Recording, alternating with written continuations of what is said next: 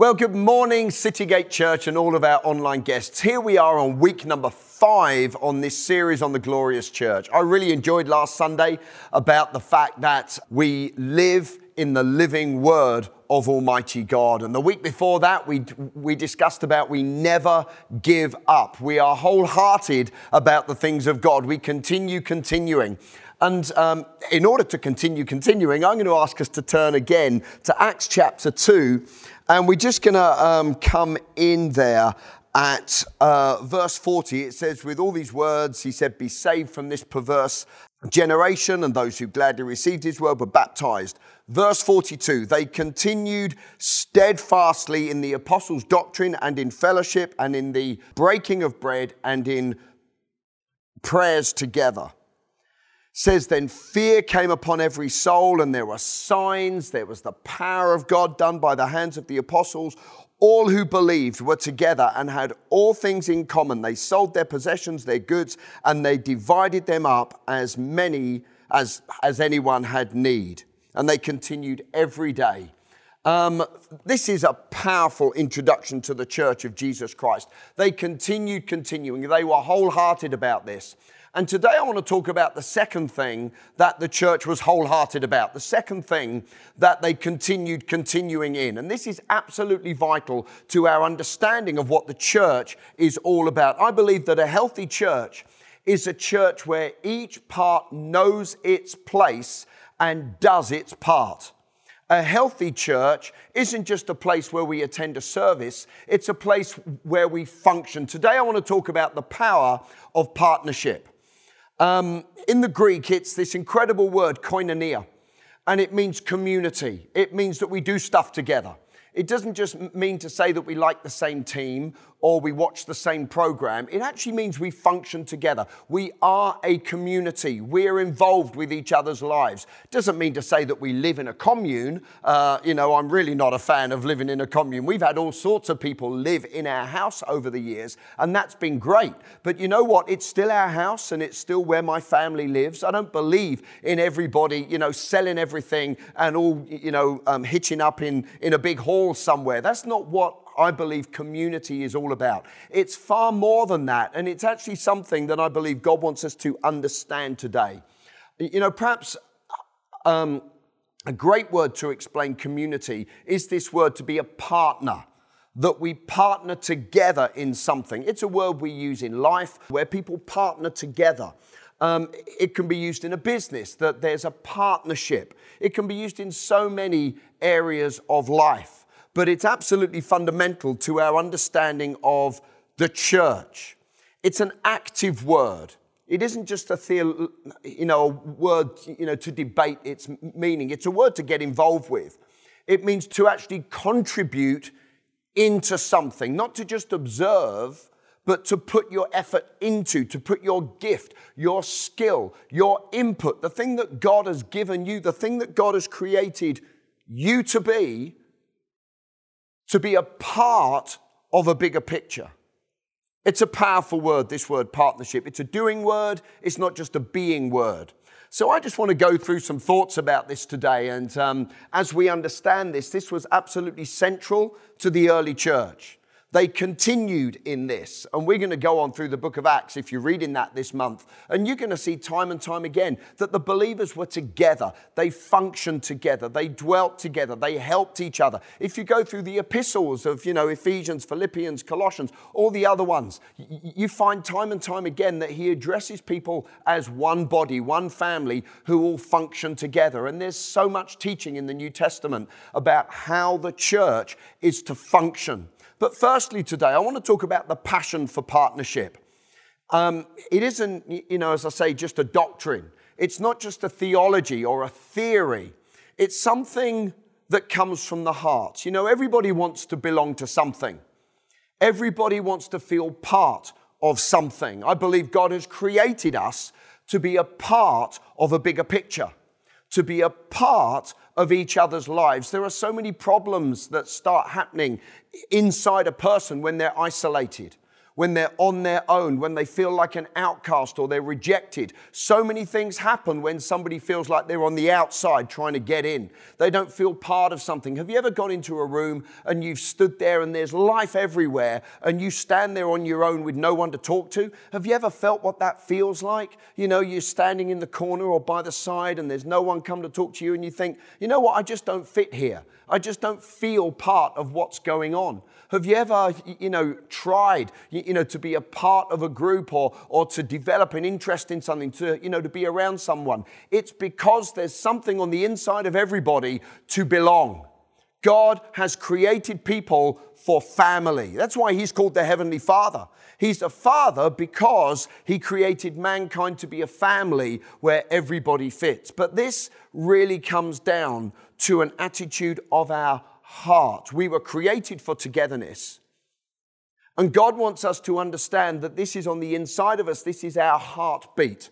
And, you know, absolutely central to this understanding of community or partnership is this understanding of being heart to heart. It's not just being in the same room or being in the same building or seeing the same TV program. It's something of a heart connection. It's a passion that God puts on the inside of us. And you know when you have a heart connection. I'm not just talking about like a husband and wife heart connection, but you know when you think, you know what, there's something here. I really connect here. I click here. That's a heart to heart connection that I believe is all through the body of Christ. I'm getting a bit ahead of myself. Um, it says here in Philippians chapter 1, from verses 2 to 7, it says, Grace to you and shalom from God our Father and the Lord Jesus Christ. I thank my God. This is Paul speaking to the church that he said was closest to him. I want you to hear his words here. He said, I thank my God upon every remembrance of you, always in every prayer of mine. I make request for you with joy, for your fellowship. There's that word, for your partnership for our heart to heart in the gospel from the very first day all the way through till now. He's saying, I'm really confident of this thing that he who has begun a good work in you will carry it on to completion until the day of Jesus Christ. Just as, as it is correct for me to think this of you all, because I have you in my heart, in as much as both in my change um, change, in my chains and in the defense and the confirmation of the gospel, you are all partakers, you're partners with me of grace. That's a powerful prayer. Now, if I was to do a big study on this, we would understand that the Apostle Paul and the, and the church here in Philippi were absolutely heart to heart like no other church. He said, it's my base church. This is where you've always been there for me. You pray for me, I pray for you.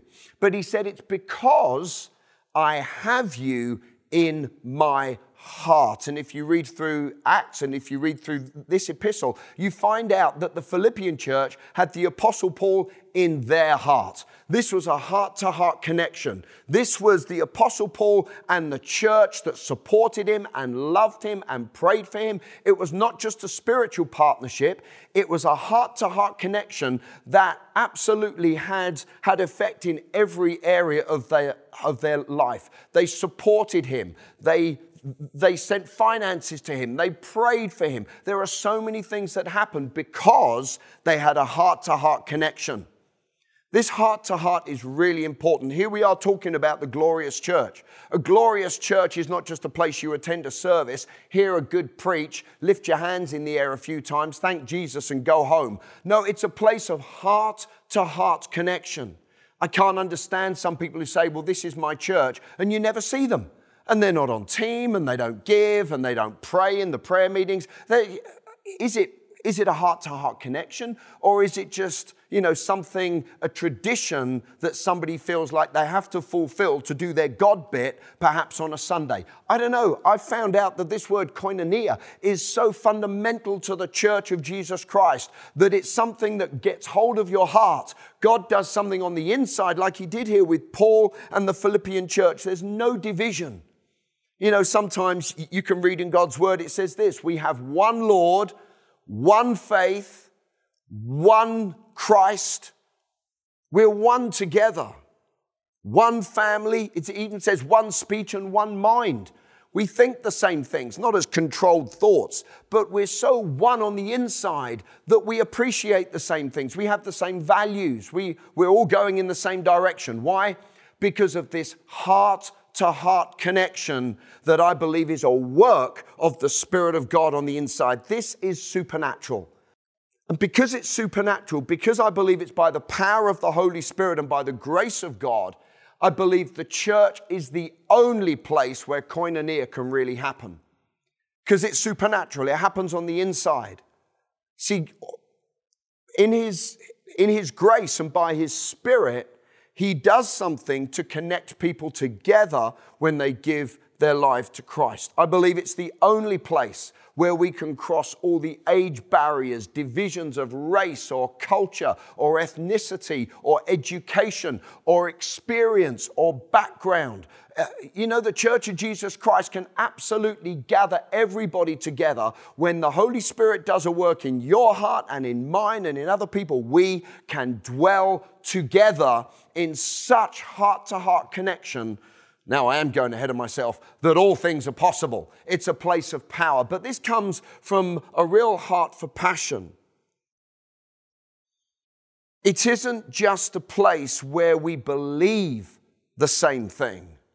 See, we don't have fellowship and koinonia because we just believe the same thing. It's because He has created us to be the same thing. We are the same thing. I'm a child of God and you're a child of God when you say yes to Jesus Christ. Something is recreated on the inside. There's a new heart. There's a new spirit. Almighty God's my Father. Almighty God is your Father. And He puts us together heart to heart. The Bible even, even says this we are one spirit with the Lord and we are one spirit with each other.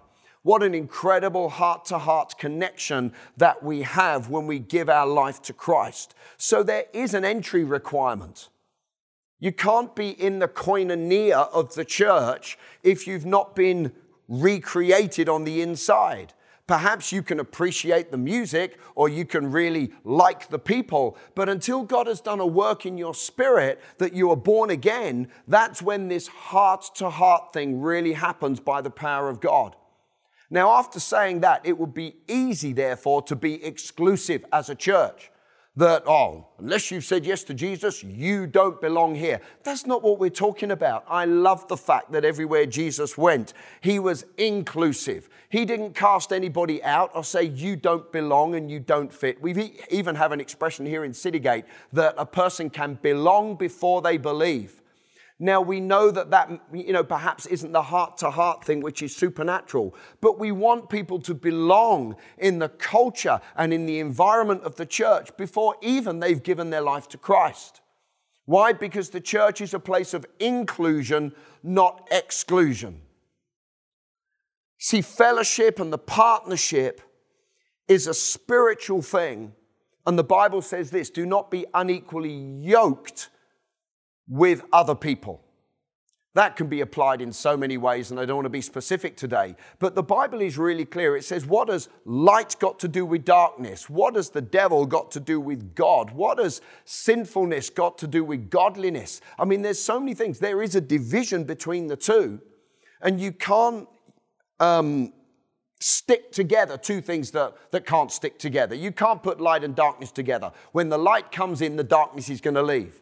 When the love comes in, the fear is going to leave. See, this is a heart to heart connection where God does something in you, God does something in me, God does something in us, and we have a passion for partnership because we all become one body. We went through this the other day one family, one bride, one army, and one temple. The early church continued in this. They loved this. They were excited about this. We're part of something now. It got so strong that they were providing for each other's needs and they were laying hands on each other and praying for each other. They scattered and spread the word of God everywhere. There were churches in people's houses, in the temple courts, and they gathered together because the believers had a desire on the inside to say, We must gather together to be one. This isn't just a theology, this is a lifestyle. Second thing that I want to talk about today is to be a little bit more practical about this. I want to talk about what this means practical partnership. It says in Psalm 133, all of us probably have heard Psalm 133 quoted, a lot of us anyway. It says, How good and pleasant it is when we dwell together in unity. Then it says it's like the anointing, it's like the dew, and all this incredible thing. It says God lives where there's agreement. And the last verse says this in that place of, I could say koinonia. I know that's you know a Greek word, and we're in the Psalms now, which is Hebrew, but you get the picture here. In that place of partnership, God commands the blessing. Absolutely wonderful. You see, for us to be in this in this place of heart to heart fellowship has got to have action to it. See, koinonia is not just attending a service, it's not just sitting around having a cup of tea and a chat with somebody or sending someone a text. That's good communication, but it's not actually koinonia. See, koinonia is where we serve on a team, it's where we help build the building, it's where we give into something, it's where we put our time, our energy. Something happens, we invest into the thing that we're passionate about. This is koinonia. It's giving financially. Actually, over, over in the Bible, there's one verse, and it says it pleased those from these places to make a certain gift to the poor among the saints who are over there in Jerusalem. That word where it says gift to the poor is the word koinonia. It's actually used there for a financial contribution, a financial offering. It's used elsewhere where people prayed together. It's used as being part of being in agreement and in fellowship with the person of the Holy Spirit. That's not just a theology, that's a daily walk. You see, this is something really practical. It's when people pray with a passion. It's when people give. It's when people serve on team. It's not just coming into a service and attending, you know, a service or seeing a TV program. It's putting our life into something. Koinonia is very practical. It's an action word. And these people, they continued serving and building and giving and gathering and preaching and laying hands on the sick all these things are doing words. I love the book of Hebrews. There's Hebrews chapter 11. It talks about faith. Again, it's the same type of thing. Some people think faith is just a belief, but everywhere in Hebrews 11, it says by faith they did something. They spoke, they prayed, they gave, they received the dead raised to life again. They did stuff by faith. And it's the same as koinonia. You can't say, I'm in fellowship if you're not doing anything. That's a challenge, I'm aware, but this is what the glorious church is all about. 1 Corinthians chapter 12. For the sake of time, I won't turn there, but I'd encourage you to read it. It talks about um, how Almighty God sets in the body of Christ everybody according to its function. Again, this is not a theology, it's a function. It talks about the finger and the eye and the ear. It says if everything was an ear, there wouldn't be any seeing. If everything was an eye, there wouldn't be any feeling. I can't remember all the examples it gives. It said the head can't say to the foot, I don't need you, or the hand can't say to this. We all need each other. And the emphasis is so clear there in 1 Corinthians chapter 12. It is for function. It's not for theology. It's not for, well, we're all just part of the same church because I go there and I believe the same thing. No, this is function, this is activity. Speaks about in the Old Testament about the army of God so many times, and there's that incredible prophetic word from um, um, Joel chapter 2 says, The Lord utters his voice at the head of the army, and the army absolutely goes for it. And it says they all march in rank. There's no one fighting each other, there's no competition. I'm a very competitive person.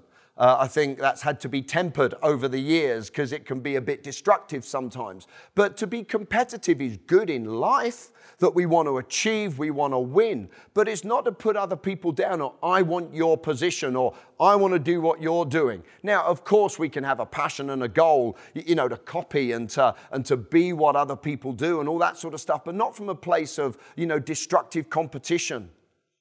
I believe that the Church of Jesus Christ is the greatest army that there has ever been. We are the army of God in the earth, not to fight people, but to bring in God's love and God's grace and to say to the devil, back off, to resist him and see him flee through our prayers and through our commitment to each other, to see the kingdom of God forcefully advance by the preaching and the power of the word of God and the Holy Spirit.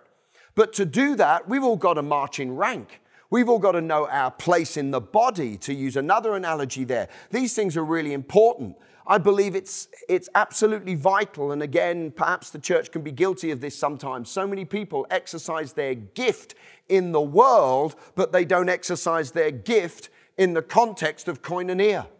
So perhaps they're great with kids, or perhaps they're great with finances, or perhaps they're great with, with computers, or perhaps they're great with, the, you know, it could be all sorts of things. And they exercise that in the world, and it's the gift God has given them, it's who they are. It's how God's created them to be.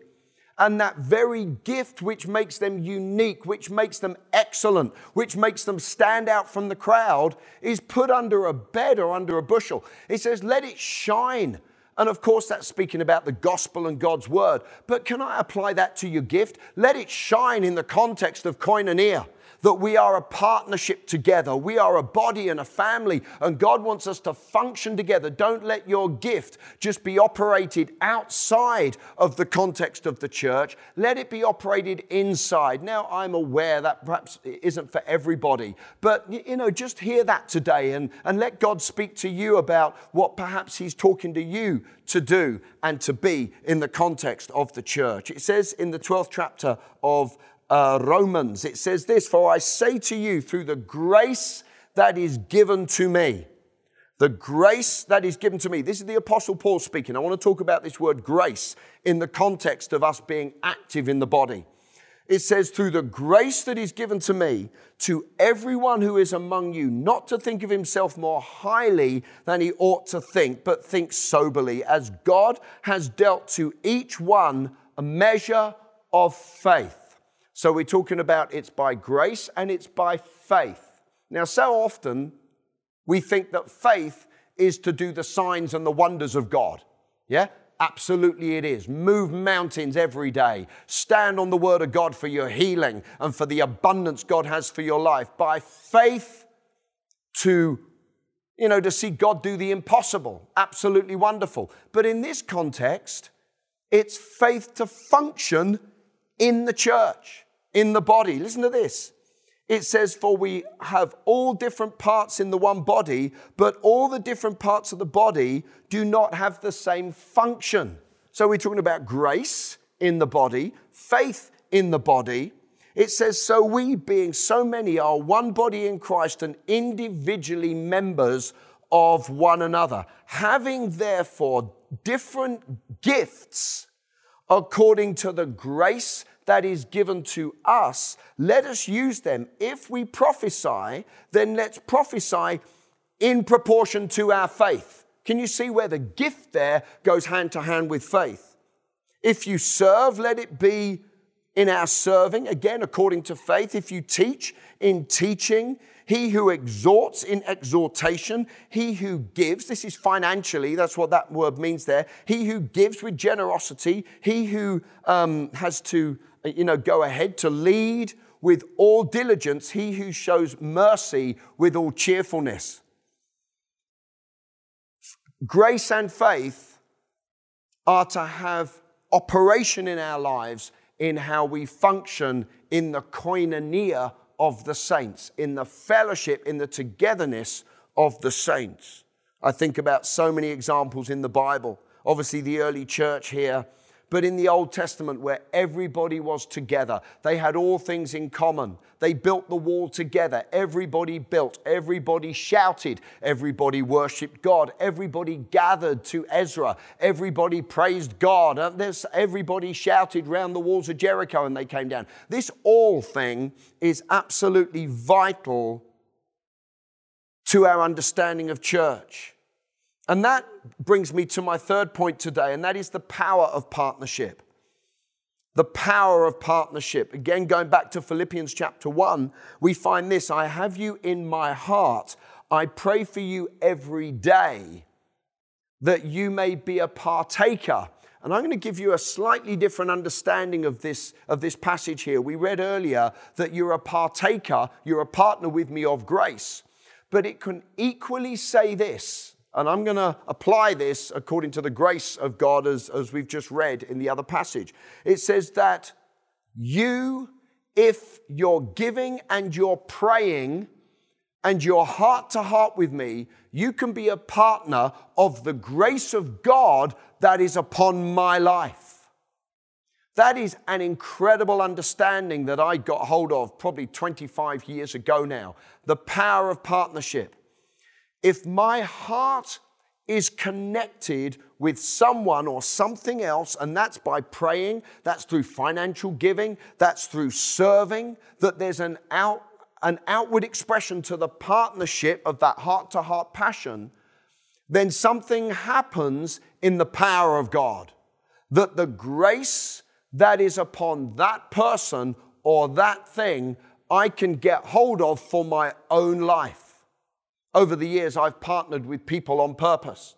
I've sowed financially, I've prayed, I've given, I've been actively a part of other situations, not other churches. I believe you're part of one local church, but it could be a part of some outreach somewhere or, or a pastor or a teacher somewhere or, or another family doing something or perhaps somebody else who's in business that you want to get hold of what's on their life. Have you ever heard that expression? I really want what God's put on your life. Well, you know how to do that? The power of partnership is this when you partner heart to heart, when there's the praying, like the Apostle Paul said, and the giving and the serving and the tears together and the joy together, you're part of each other's lives in that way you know, perhaps it's just a, at a distance, doesn't have to be a personal connection. But if there's that heart to heart togetherness, I can lay hold of the grace that is upon that other situation. I've done that on purpose so many times. People who move in signs and wonders, you better believe I'll sow my love, my faith, my finances into that situation. And then I'll stand before God and I'll say, Father, in the name of Jesus, I receive and I believe and I stand on and I pray for the grace that is upon their life to be who you've called them to be I partner with and I receive onto my own life. This is a really powerful thing. This is the grace of God. The Bible really speaks about God's grace being something that He empowers us with for us to be what He's called us to be. It's an empowering thing. It's the grace to give. It's the grace to preach. It's the grace to serve. It's the grace to have mercy. It's the grace to lead. All the different things we can find about. It's the grace to be an apostle, prophet, evangelist, pastor, and teacher. It's the grace to be in education. It's the grace to be a police person. It's the grace to be in, in finances. It's the grace to be a mum or a dad. It's the grace of God to empower us to be. And if somebody's got the grace of God upon their life, I can partner with that person and I can lay hold of the grace for my own life. It doesn't mean to say I grab their calling or I become that person, but I can certainly receive from what is upon their life and it can, in, to some degree, become part of my own experience. You find this very powerfully in the book of Philippians. It begins where the Apostle Paul says, You are, you are a partaker of the grace that is upon my life. Then you go all through the book, some great things there in the book of Philippians. And at the very end, the Apostle Paul says this He said, You know what? I know how to be abased. I know how to abound. I know how in every situation that it doesn't move me. I can do all things through Christ who strengthens me. And if you see his life, he goes through stuff and he comes out on top. He goes through the shipwreck and he comes out on top. You know, he's stoned and he's left for dead and he comes back and preaches. I mean, the Apostle Paul had a bounce back that was just incredible. He said, I can do all things through Christ who strengthens me. Even when a thorn in his flesh comes to try to destroy him, that he then finds out it's an angel of Satan. And God says, You've got my grace to deal with it. That doesn't mean to say my grace to put up with it. He says my grace to deal with it. And you know, it's as if he had this, this incredible understanding that hit him at that point. Wow, through the power of God upon my life, I can do anything. I can even resist this thorn in the flesh, which is trying to destroy my life. And he came out on top. He said he found he had the answer on the inside of him to trust in God and God will raise the dead. I mean, this guy was, was undefeatable. There was a time, and actually, there in this same in this same epistle, he says, You know what? Here I am under house arrest and they want to kill me but I'm going to make the choice whether I live or whether I die, whether I stay or whether I go. Why? Because of my partners. That's what he says. He says, I'm going to stay because of you, because you're my partners, and there's still work to do here. And at the end of the book, he said, I can do all things through Christ who strengthens me. And then you know what he says to his partners? To those who are heart to heart with him from the beginning all through till now, he says, and I know that just as God meets all my needs, because you're my partners, God's going to meet all your needs according to his riches in glory by Christ Jesus. See, that's a partnership verse. I know we love it and we believe it and we receive it for all our situations, but really, it's because it was what was on the Apostle Paul's life and the church got hold of it and therefore their needs were met in the same way by the same grace that the Apostle Paul's needs were met. Uh, I could spend all day on this. This is absolutely fantastic. An understanding of partnership. We've read or we've heard a little bit of Psalm 133 that where we dwell together in agreement, it's like the oil that flows down the one body. Where there's agreement, where there's koinonia, we all partake of the same anointing, the same power of the Holy Spirit.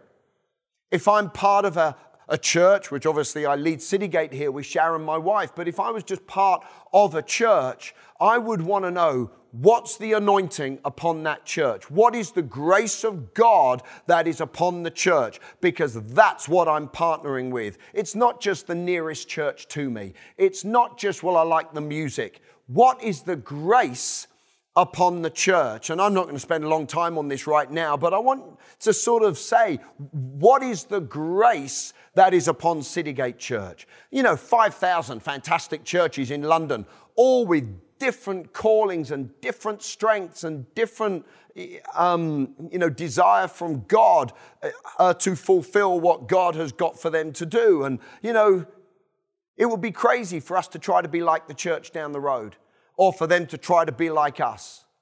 Because it has to do with the grace and the anointing that is upon the church.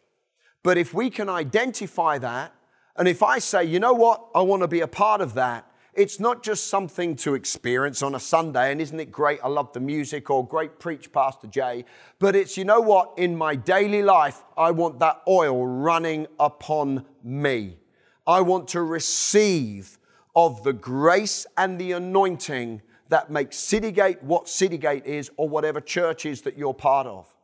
So, what is there upon the life of Citygate Church?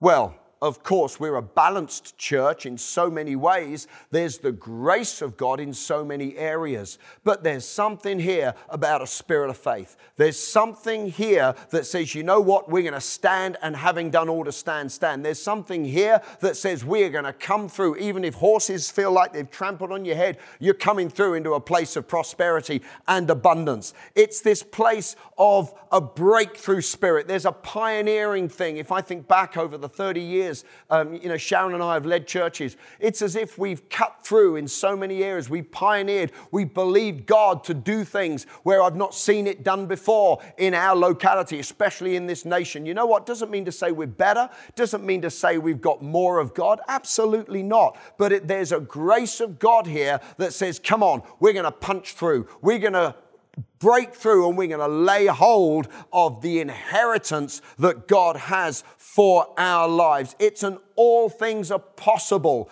type of an atmosphere. It's a bigness. Come on, you can be a big person here in Citygate Church, not an arrogant, proud person, but you know, you can fly high and reach the potential that God has for your life.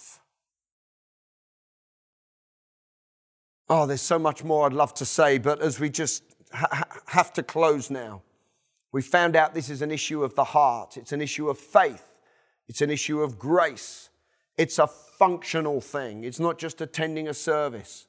Something so powerful happens when lives and hearts are knit together. Just to close, I want to read 1 Corinthians and the 12th um, uh, chapter. This is about the growth of David's army. I preached for a whole year on 1 Chronicles 12 in 1996.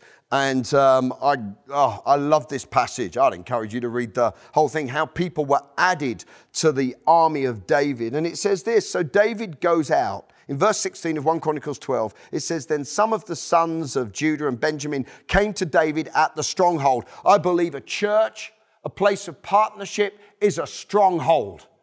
When we're together as a stronghold, the devil can't get a foothold. The enemy can't get in. We're a place of strength and security, heart to heart.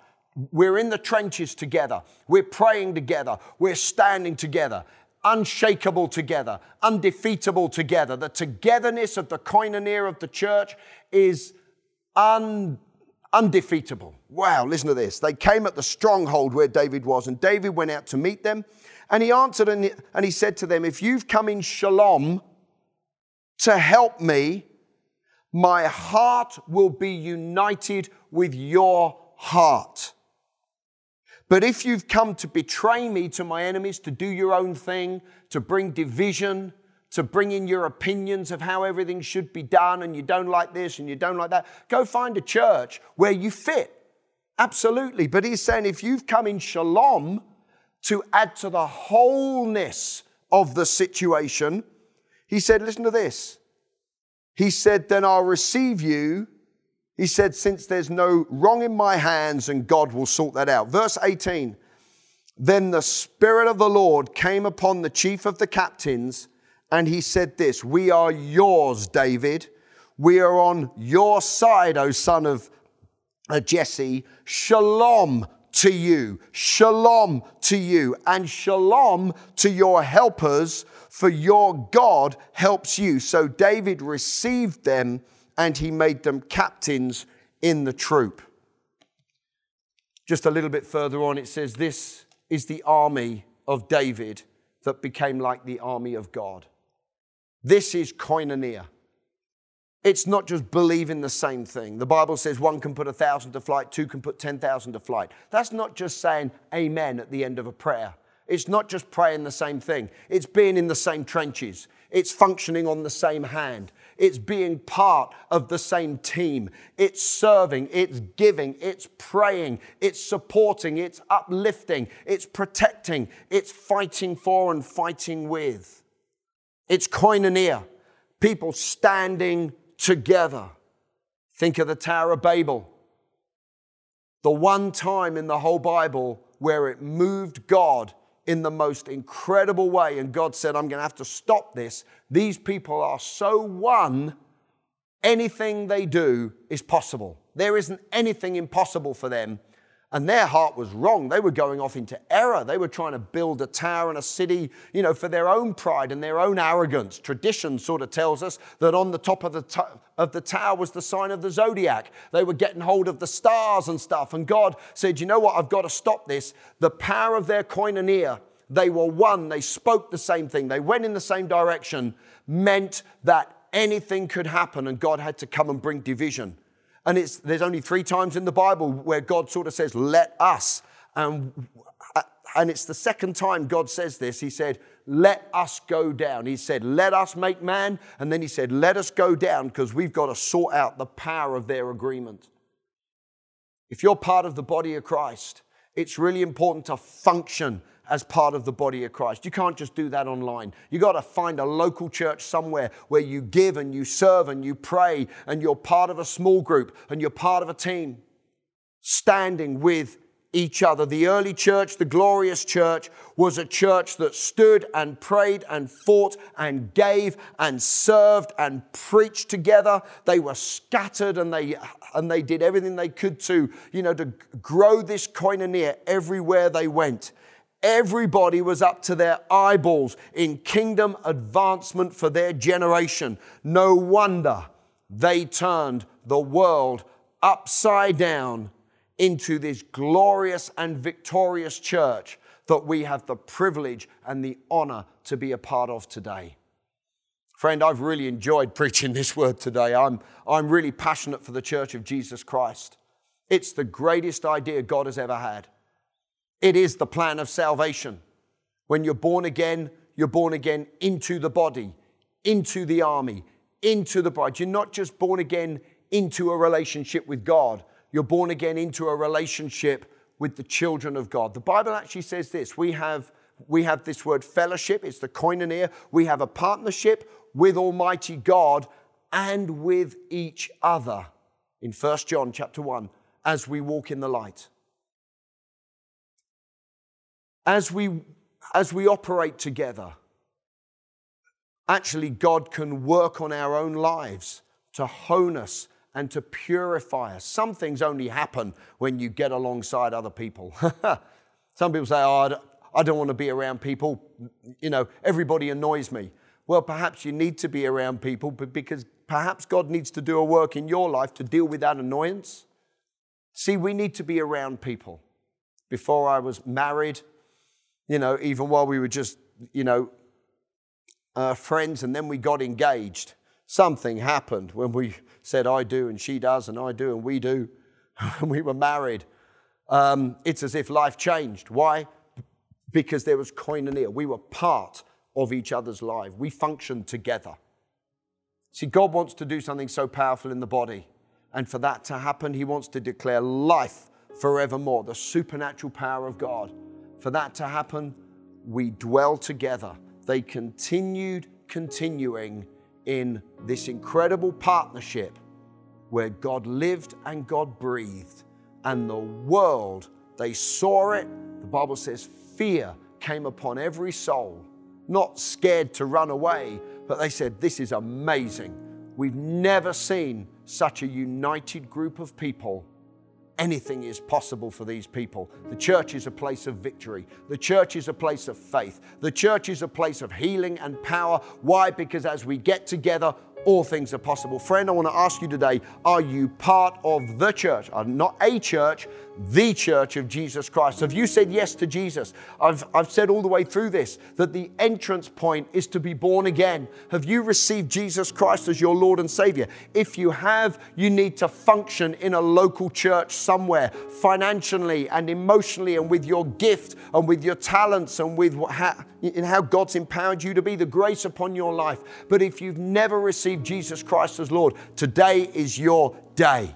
It's not to just join a church, it's to become one, to have fellowship with Almighty God, that He can become your Father, you can become His child through giving your life to Jesus Christ. You have fellowship with Jesus, you have fellowship with the Holy Spirit, you have fellowship with God the Father. God comes and moves into your life. He takes out the old dead heart and He puts in a brand new spirit on the inside, and you have fellowship with Almighty God for eternity. That's it settled. If you continue continuing, you know what? You're going to go straight on into eternal life to be with God forever. All the sin removed out of your life doesn't mean to say you don't get things wrong anymore, but all the price has been paid. There's healing for your body, there's abundance for your finances, there's peace in your mind, there's joy in your heart when you're in fellowship with the Savior of the world Jesus Christ. I'm going to ask you to pray this prayer with me right now. Perhaps you've prayed it before, perhaps it was a long time ago, perhaps it was last Sunday. But you know what? If this has touched your heart today, friend, receive Jesus Christ as your Lord and Savior. I'm going to ask you to say this prayer line after line with me. Come on, let's pray. Say, Heavenly Father, thank you that you love me, that you've demonstrated your love by sending your Son to die on the cross to pay the price for all of my sin, to give me life. Thank you, Jesus, for dying for me. I receive you today as my Lord and my Savior. I turn away from the way I've lived apart from you. And by the help of your grace and your power, I will never be the same again. I receive eternal life. Friend, if you've prayed that prayer, I know God's done a work by His Spirit on the inside of you. I can confidently say from God's word that you've been born again. You've been taken out of darkness and translated into light. That old hard heart that you had, like we all were born with, has been taken out, and God's put a new spirit on the inside of you. There's going to be other steps. We've talked today about, you know, being active in a local church, really important. But you know what? We'd love you to get a Bible. If you haven't got one, we'll get one to you. Someone else is going to, you know, um, speak about that in just a minute. But, you know, whoever you are today, Let's stir up this passion for partnership today. We are the church of Jesus Christ. We may be individuals, but we are one body, one army, one temple, one bride, and one family. God bless you. Have an amazing week. Do everything you can to help make somebody else's life great, and we'll see you next Sunday.